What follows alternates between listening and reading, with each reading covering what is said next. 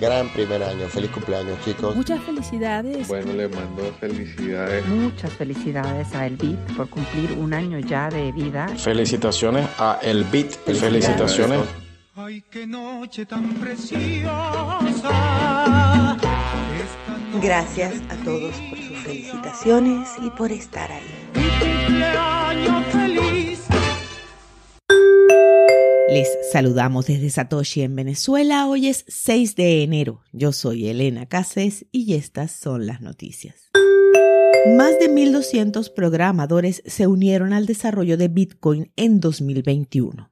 Electric Capital, una empresa de inversión de riesgo en criptomonedas, publicó el 5 de enero un informe sobre el desarrollo que ha tenido Bitcoin a lo largo de 2021. Según el reporte, ese año se convirtió en el año con mayor cantidad de desarrolladores nuevos de código abierto en toda la historia hasta el momento, exactamente más de 34.000. La empresa destacó que Bitcoin continúa creciendo. Ha tenido más de 100 desarrolladores nuevos cada mes a lo largo de todo 2021. Esa cifra significa que registró un crecimiento del 9% durante el último año. En el mes de diciembre tuvo un promedio de 600 desarrolladores de código abierto activos.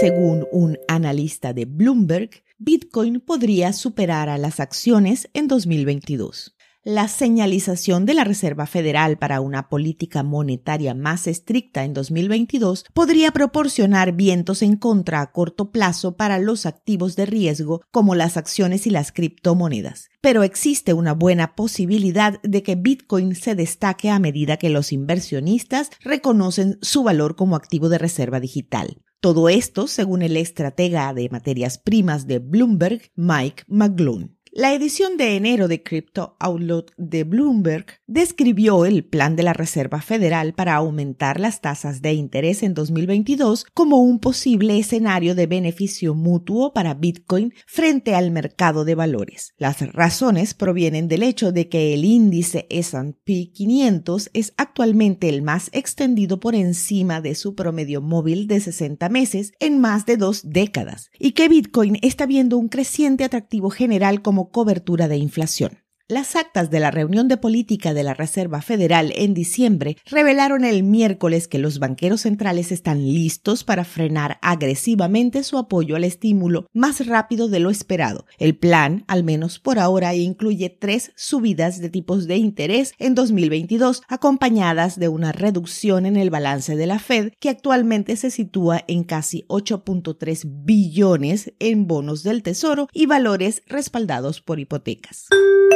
Casi 900 millones de dólares fueron liquidados tras la caída de Bitcoin. La caída del precio de Bitcoin este miércoles 5 de enero ocasionó grandes pérdidas a los traders que operaban apalancados en diversos exchanges del ecosistema. La cifra en las últimas 24 horas se acerca a los 900 millones de dólares, de los cuales unos 550 millones fueron liquidados en operaciones con Bitcoin. Durante ese periodo de 24 horas fueron liquidados más de 325 millones de dólares, todo según registro de CoinGlass. El bajón en el precio de las principales criptomonedas del mercado generó, en un periodo de apenas 12 horas, la pérdida de más de 600 millones de dólares de los traders que estaban apalancados en posiciones al alza, o sea, posiciones en long, en diversos exchanges. Esta cifra representa la segunda más alta de los últimos tres meses, según la misma fuente. A diferencia de las posiciones spot, el intercambio de un activo por otro, con las posiciones apalancadas una liquidación significa perder los fondos. Los márgenes de ganancias en cuanto el precio cambia en favor de la posición del trader son mayores, pero también el riesgo. Uruguay inaugura su primer cajero Bitcoin. El dispositivo se ubicará en la denominada zona Smart Point de la ciudad costera oriental, destino preferido de famosos y millonarios en temporada estival. El cajero fue fabricado en su totalidad por emprendedores uruguayos por las empresas Invierto y Urubit. En principio, el 7 de enero el cajero funcionará solo con tokens propios de Invierto, los cuales pueden canjearse por Bitcoin en el monedero U-Wallet. Para su segundo día de operación, el sábado 8 de enero, se podrán comprar y vender también Bitcoin, Binance Coin y Binance USD directamente. La idea, según el director y fundador de Invierto, Adolfo Varela, es tener un cajero en cada departamento para finales de 2022.